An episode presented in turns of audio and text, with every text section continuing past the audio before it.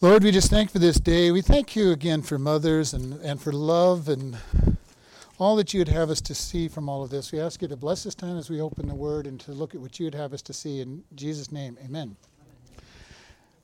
I thought long and hard about whether to do something special for a Mother's Day message or just continue in, in Philippians, and I decided to continue in Philippians mostly because it's going to talk about love.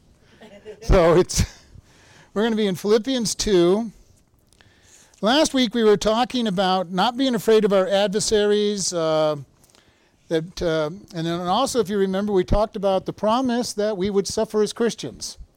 Not a message we normally hear, is it, for, for Christians that we, we will suffer? But it is the true message. Jesus said, They hated me, they will hate you. And a matter of fact, we're told in the scriptures if the world speaks highly of us, we're probably not living the right way because we're not being a light and salt to the, to the world. And this is a section of Scripture where the chapter is put, a break has been put in the wrong place. okay, and I just want to say that don't, don't ever think that the chapters and verses are inspired. They were just put there around 300, 400 AD so that we could find the verses. okay, before it used to be turn to Paul's letter of Ephesians and he said. And you'd have to scan the whole letter to find out where the, where the speaker was at. So, over a period of time, they decided we're going to put some verses, chapters and verses in it. And this is one of those places where they broke up a thought. Because they're going to start out with therefore. Okay? And um, there's an old adage whenever you see the word therefore, you need to try to figure out what it's there for. okay? Uh, because anytime you see therefore or but, you need to be able to look at it and say, there's a reason for it. There's a new thought. There's a, there's a conclusion. So, Philippians chapter 2. Oh, let's go ahead and read 20, uh, 129 just to get the context. For unto you it is given in behalf of Christ not only to believe on him, but also to suffer for his sake, having the same conflict which you saw in me and now hear to be in me. If there be therefore any consolation in Christ, if any comfort of love, if any fellowship of the Spirit, if any bowels of mercy, fulfill you my joy that you be like minded, having the same love, being of one accord and one mind. Let not let nothing be done through strife or vainglory, but in lowliness of mind let each esteem other better than themselves. So we're going to look at this. Uh, we started out talking about the whole idea of suffering. And he says, if there be any consolation, you know, any consolation in Christ, any comfort, any building up. And you know, it is wonderful to be in Christ and to have Him with you. know, have you ever had a really miserable time and all of a sudden you started realizing and thinking about God? it's very hard to be thinking about God and be miserable at the same time. At least in my case. When I think of everything He's done in my life, and every gift He's given me, and the fact that He carries my burdens, that He is in control, I cannot be depressed. I'm not a person who gets depressed easily anyway, but it, when I'm thinking about God, it brings comfort. And I've shared with you, when I used to work in the restaurants and everything would be going wrong, I would love to just go to the back and empty the trash or go pick up something out of the back freezers. And then I would do, just like I'm telling you, I would sing one of these choruses to myself if I had five minutes. I would, or I would at least give a quick prayer. I would refocus my mind on God. And you know what? The circumstances didn't change at all, but my attitude toward the circumstances changed. The more we are focused on God, the more our attitude will be corrected. And here's what he's saying if there's any consolation in Christ, and this is if and there is, okay? He's not saying if, uh, you know, there's probably isn't. He says, in, this, in Greek, this is if and there is constellation in Christ, consolation in Christ. You know, it is the encouragement in Him, the solace in Him. It is wonderful to be a Christian and have the peace that passes understanding.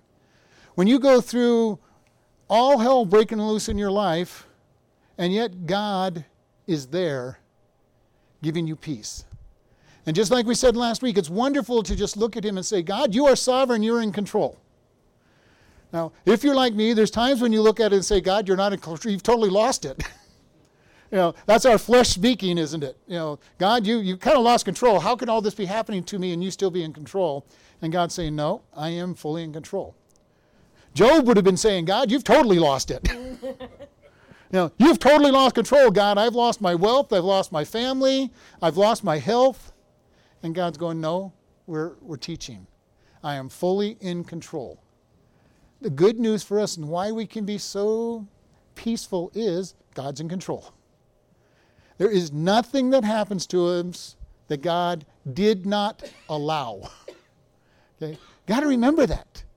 Even when it seems like everything's bad and, and terrible for us, God is allowing the issue to come into our life.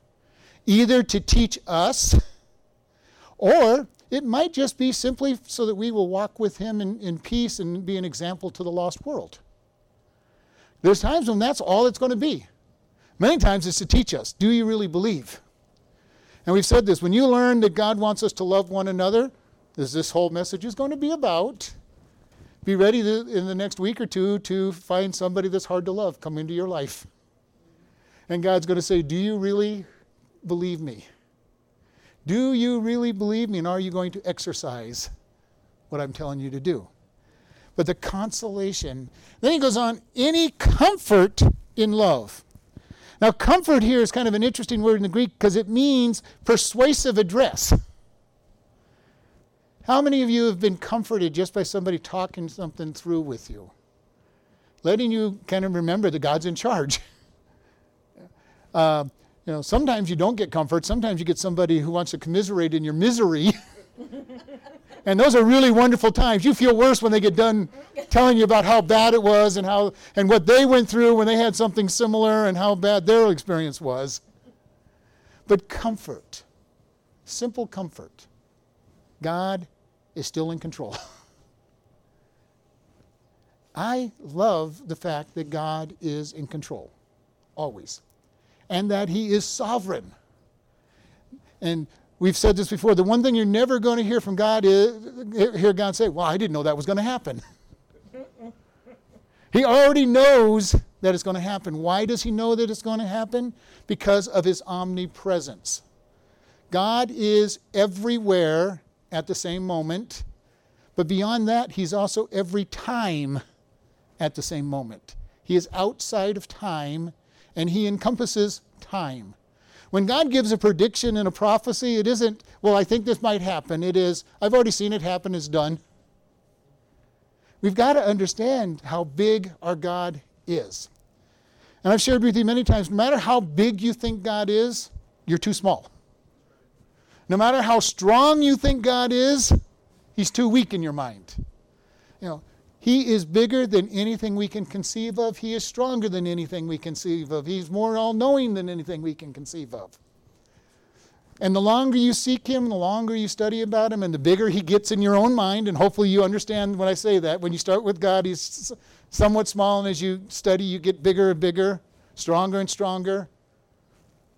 After you've studied 30, 40, 50, 60 years, you're still too small.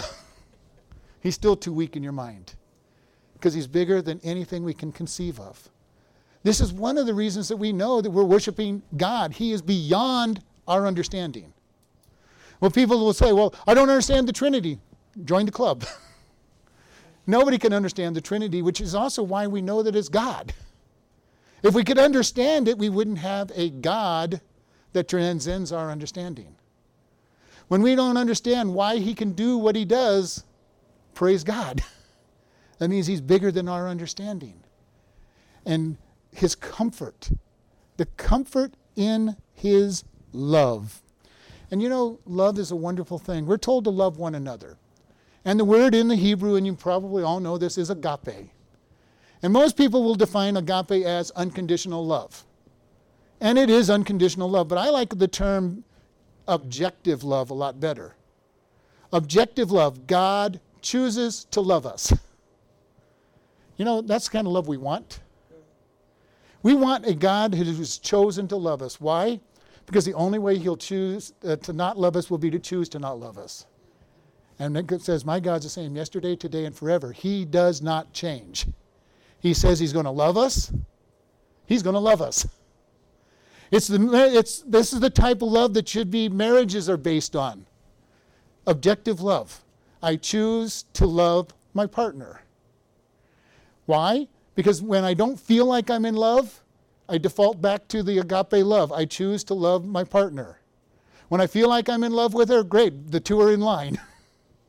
and if you've been married any length of time, you know exactly what I'm saying. There's those times when you, you're really in love emotionally and feelings and everything is all right there. And then there's those times when you're looking around and saying, Who's this person in my house? you know, uh, and that's when agape love becomes important. And you know what? You go another year or two and you're back into emotional love. And it's a cycle that goes on. And this is why that objective love is important. God's love to us is objective, it's unconditional. It doesn't matter what we do or don't do, He has chosen to love us. And not just us, He loves the whole world. That's why Jesus Christ came to this world to die, because God loves us and knew we needed to be redeemed. All it takes is one sin to send us to hell. One. That's it. The wages of sin, singular, is death, but the gift of God is eternal life. Jesus died so that we could go to heaven by accepting that gift. And he's saying, Is there any comfort in love? There's great comfort in love. He builds us up. He talks to us with his love. He says, if any fellowship with the, of the Spirit. Now, fellowship here is the same word as, as koinonia, which is the same word as church. it's a gathering of like minded believers. And uh, we use it in, uh, in our sense as church, but in, the, in their day, it was any assembly of, at all of people believing the same thing. But koinonia is an intimate relationship with. Do you have that intimate relationship with the Spirit? Do you know that He is indwelling you and changing you? An intimate experience with Him. This is the greatest testimony for Christianity. We get to have a relationship with the God of the universe. So, in one sense, Christianity isn't even religion because it is a relationship with God.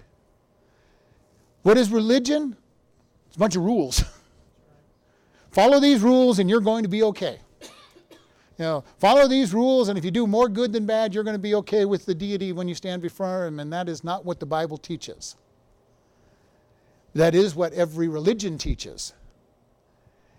Unfortunately, there are Christian churches that teach that because they get off what the Bible teaches. And it's real easy, you know, you you got to do this, you got to do that, you, you know. Yeah, and some of those rules are really good rules. They're a good thing, good way to live. It is a very good thing to come to church and fellowship with the body of Christ. Is it going to get you into heaven? No. Is it going to give you strength to get through each week? Yes. Will it give you the right teaching to, to work the rest of the week? Yes. Can you be a Christian and not go to church? Theoretically, yes. You're going to be an awfully weak Christian. You're not going to be growing, and you're probably going to be living in sin. Because I've seen it many times over, over the lifetime when people say they're a Christian. I'm not going to say they're not or they are, but you look at their life and there's no growth, there's no development with God, there's no fellowship with God. Only they will know when they get to before God and say, when, and hear God saying, either enter into my joy of thy salvation or depart from me, I never knew you. And Jesus said, Many in that day will hear, Depart from me, I never knew you. We need to know him. We need to be growing with him. You know, when you know him, you know that you know him. I have no doubt in my mind that I know Jesus Christ as my Lord and Savior and I'm going to heaven. Because in 44 years, he and I have had a pretty good relationship developed. And there is nobody who's going to convince me that I'm not saved. Now, I've met people that I'm not absolutely sure that they know Jesus. But again, that's between them and God. And it's not my job to judge them, but I will treat them as a lost person and witness to them. We need to have this fellowship with the Spirit. And he says, if any bowels and mercy. Now, the Word bowels here is our innermost seat of our emotions, our passions. And mercy is that feeling of compassion toward others that abides in your heart. You know, as Christians, we need to have compassion one for another. You know, love them. Many times it's hard to love people. You know, God took many years to teach me to love people, and sometimes I wish that I had never learned to love people because it hurts. And you know what I'm saying on that, don't you? You know, when you love somebody so much and you see them making bad choices. For some of us, family members are that way. And we look and say, why are they making the wrong choices? God, get hold of them. You know, the family members are the hardest ones for us to, to not try to butt into their life and try to tell them what to do. And sometimes we just have to let them make their mistakes and just love them when they hit bottom and, and finally end up coming back. But how much compassion do we have for one another? Jesus said, They will know you are my disciples by your love one for another. One of the greatest experiences when you go to a church and people love each other and want to be around each other and want to be, be, be together. I've seen churches where people are at their throats all the whole time, and it's like, no, that's not, this isn't a Christian, Christian church. Love. Now, does love mean we let people just do whatever they want? No. I mean, if you're a parent and your kid's getting ready to run out in the middle of the interstate, you're not being very loving. Oh, well, they just like to run into, into the street. That would be the exact opposite of love, actually. That would be, I hate my child, I hope he dies. Love sometimes has to speak hard things to one another. Have you ever had somebody lovingly correct you? It's an amazing thing. If somebody lovingly corrects you, you may not even really realize that you've been corrected because it is so gentle. We've all been on the other extreme where somebody tries to correct us and they're in our face and, and immediately your guard goes up, your defenses go up. You don't want to hear anything they say because of their attitude. It's so unloving. And I've told people many times first off, you have no business correcting anybody in the church if you're not praying for them. That's the first step. If you're not praying for them, do not even begin to try to think that you have the right to correct them. If you're praying for them and, and you love them enough to be able to speak lovingly to them, and it is a sin, and I'm talking about a sin, black and white, thou shalt not. Okay? Thou shalt not steal. Thou shalt not covet. Thou shalt not commit adultery. Thou shalt not commit fornication. There's a whole bunch of thou shalt nots. And you and somebody that you've been praying for, and they're committing a sin, confront them in love. If they're con- con- committing something that you have a problem with, but is not really a thou shalt not, probably leave it alone. And how many areas are there like that? Oh, hundreds, thousands you know, the idea of coming to church. For me, coming to church is an automatic. I come to church every time the doors are open, even before I was a pastor. okay? And it was just, it was, I was that committed to being with the fellowship of the believers. Now, did I go around telling people, oh, you missed Wednesday, you missed this day, you missed that day, you're a sinner? No. No. God's conviction in my life that I had to be there was mine.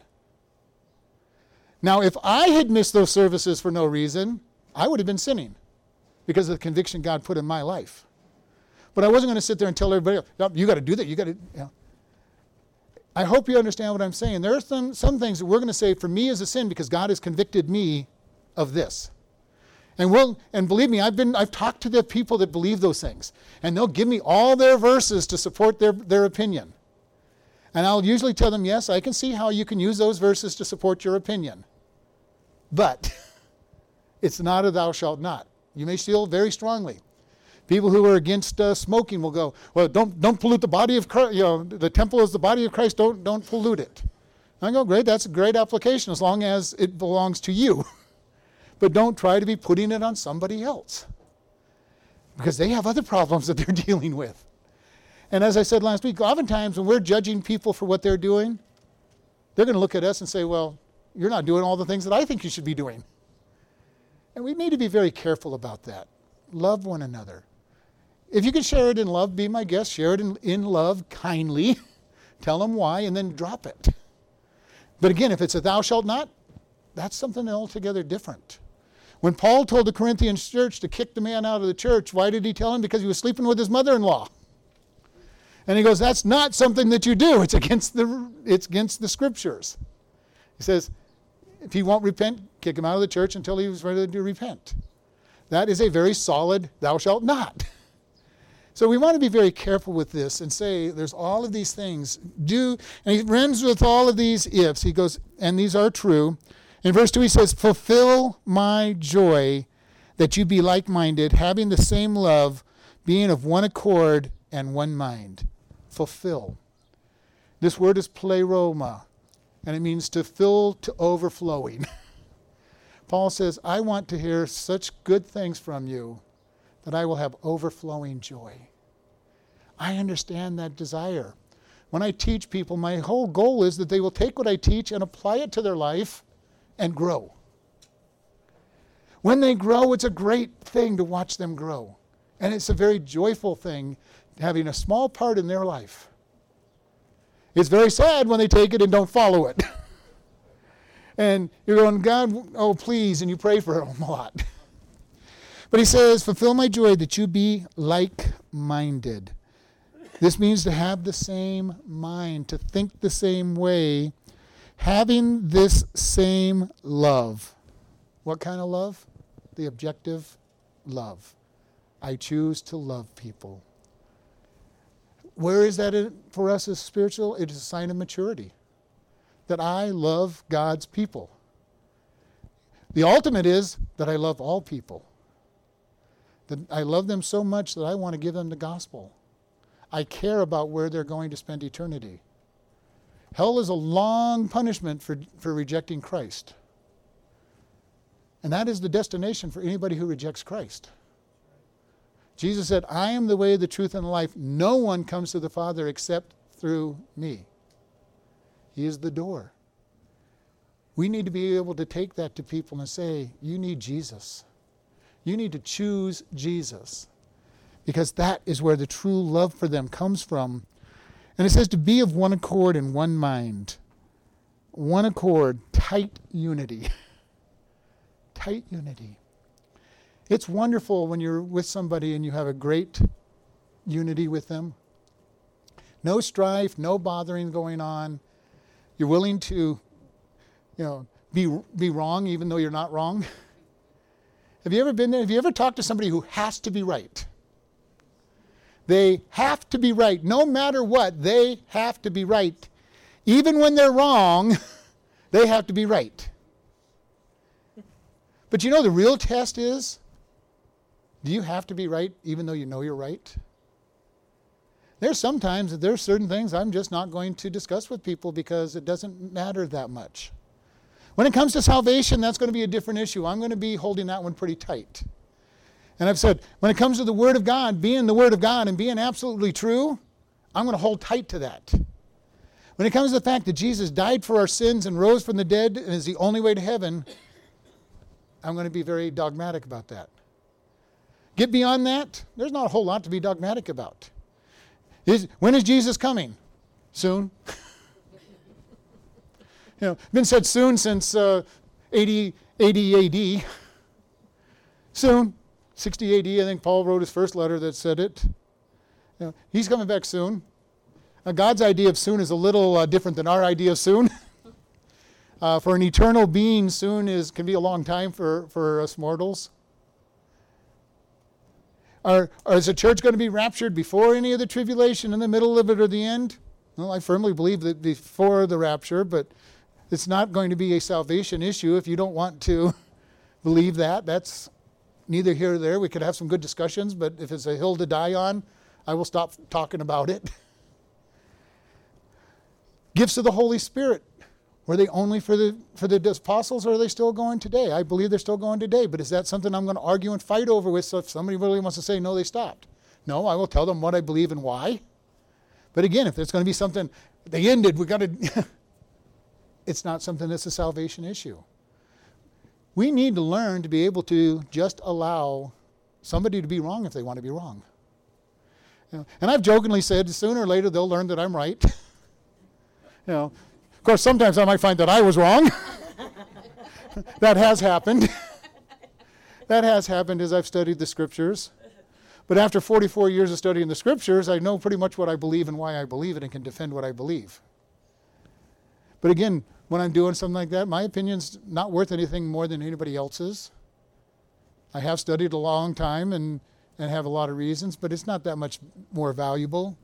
But can we learn just to live in peace one with another? Just to love them enough to know that I don't have to be right. They don't have to be, agree with me every, every step of the way. I will tell many people, I go, I know that people don't agree with me on every point of view. The pastors that I've walked under in the past have known that I don't believe everything that they believe necessarily. Now, I believed most of what they believed because otherwise I wouldn't have been in that church. But we don't need to be in lockstep. You know, Paul told the Bereans that they were good because they studied what he said to prove its truth. And I've shared with everybody, I want everybody to be good Bereans in this church.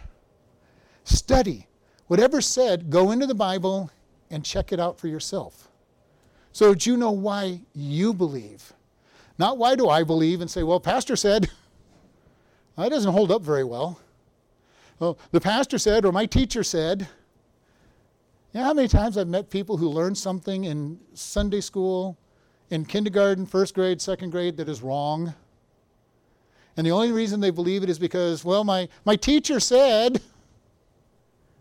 Get into the Word and find out whether it's true. Because unfortunately, we're human, we, don't, we make mistakes. We're not infallible. We will make mistakes. And sometimes we'll be dogmatic with our mistakes. And eventually, God will get hold of us and teach us. And there's things that I've taught over the years that I've realized were wrong and advanced into deeper study. But we want to be able to look at this. Verse 3 says, Let nothing be done with strife or vainglory, but in lowliness of mind let each esteem other better than themselves. Let nothing be done with strife. Now, strife is an interesting word here because it means, in this uh, Greek word, it's electioneering. Telling people what they want to hear and puffing themselves up. Vote for me because I am the best thing since sliced bread. and if you don't agree with me, I'm going to teach you why you're wrong. you know, we just came through the campaign system and we heard all of that stuff, didn't we? That's the word that this is strife. Divide groups up into different groups and say, I'm your leader because I fit your side. It's a very strong word. Don't let division happen. There's nothing worse that can happen in the body of Christ than division occurring. And you know what? Most of the time, division occurs on really silly things. Some of the first reasons the church started dividing in the, in the early days was over communion. Did the bread and the wine turn into the literal body and blood of Jesus in, when you took it into you? Now, we don't, most, most of us don't believe that anymore that it became the literal blood and body of Christ. But for a long time, that was the standard teaching that when you took communion, it literally became the blood and body of Christ. And it split churches up for a long, for quite a while in the early days. Know, I've, I've seen churches split just because they didn't like the color of the new decorating scheme. what a stupid thing to split a church over about. Pick a third, uh, pick a third choice, whatever. But you know, we need to be careful because in our flesh it is so easy to say, look at me, I'm, I'm, I'm, I'm building my kingdom within this group, this church, I'm going to build this. I'm, and I've shared with you, my goal in this church is to build God's kingdom. In the process, He'll build the church in Chloride. Our job is to build His church. Whether they get saved and they go to Dolan Springs or Golden Valley or Kingman really doesn't matter. We build His kingdom and then he will take care of the church. He'll take care of this local assembly. And then it says in vain glory. Now, this is kind of a interesting thing because how many times do we want to say, look at me? Look at me. Empty glory. you know, pay attention to me. There's always a handful of people in most churches that want to say, you know, hey, I, I, I'm it. I, I'm, I'm the teacher or I am the prayer person or, you know, they want to lift themselves up. You know, if you're serving God, He will lift you up. He will lift you up and put you in the positions you're supposed to be in.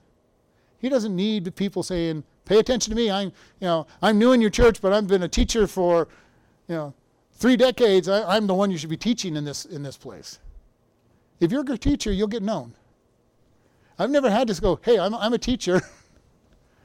All I had to do is start making comments once in a while in a class.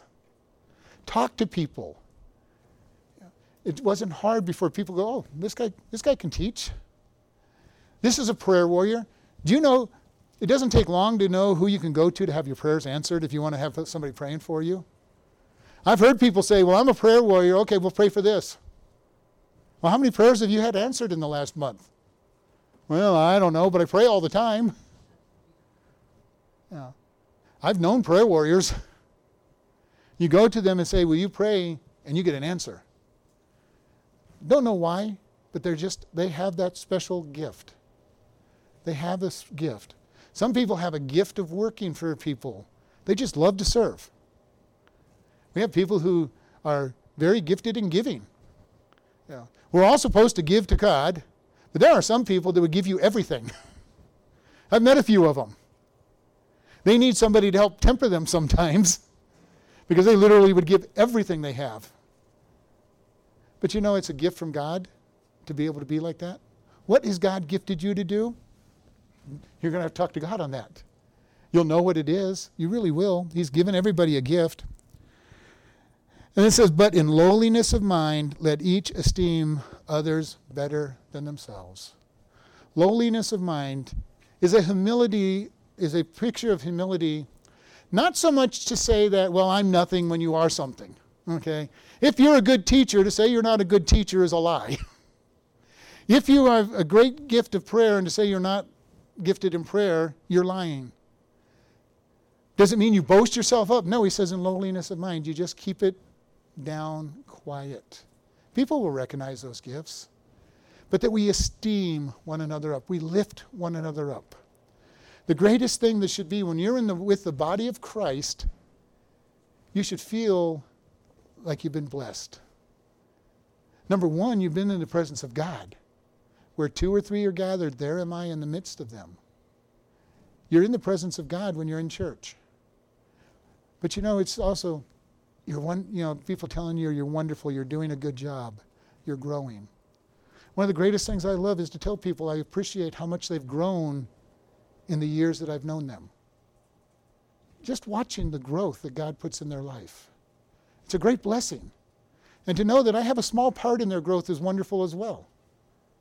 But you know, it's them taking what they're hearing and applying it that's the real growth that they're, they're finding.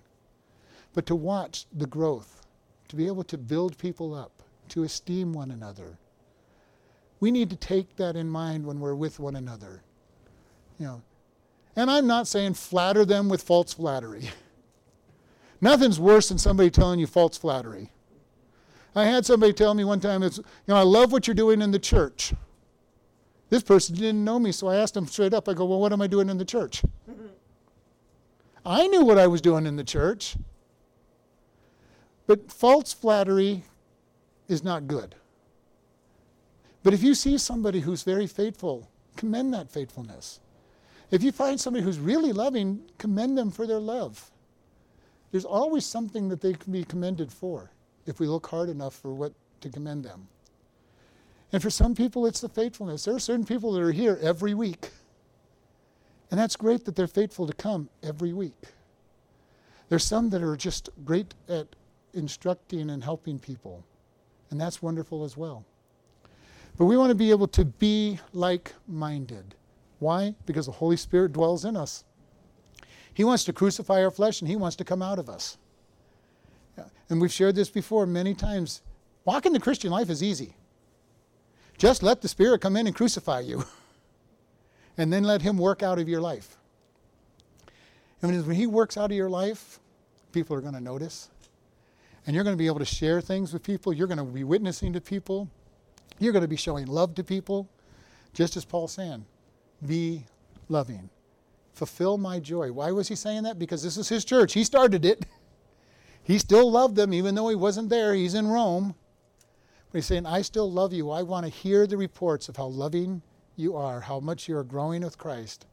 And that'll just fulfill my joy. It'll make me so happy that you're continuing to serve God, even when I'm not there. And ultimately, that's what we want, whether we're a teacher or a parent. You know, our ultimate goal as a parent is that our children will continue doing the life that we've taught them to, to live in. Excuse me. That's our ultimate goal. As a loving teacher in, in the church, our goal is have a whole bunch of children. We're hoping that they'll grow and follow what they're taught. We're going to close here in prayer. Lord, we just thank you for this day. We ask you, Lord, to help us as we go forward. Help us to learn to walk in your love. Help us to learn to esteem one another, to allow others to follow you.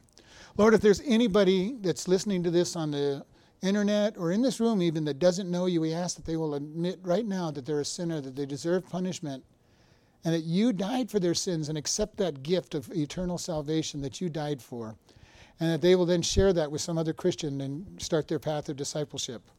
And we just thank you in Jesus' name. Amen.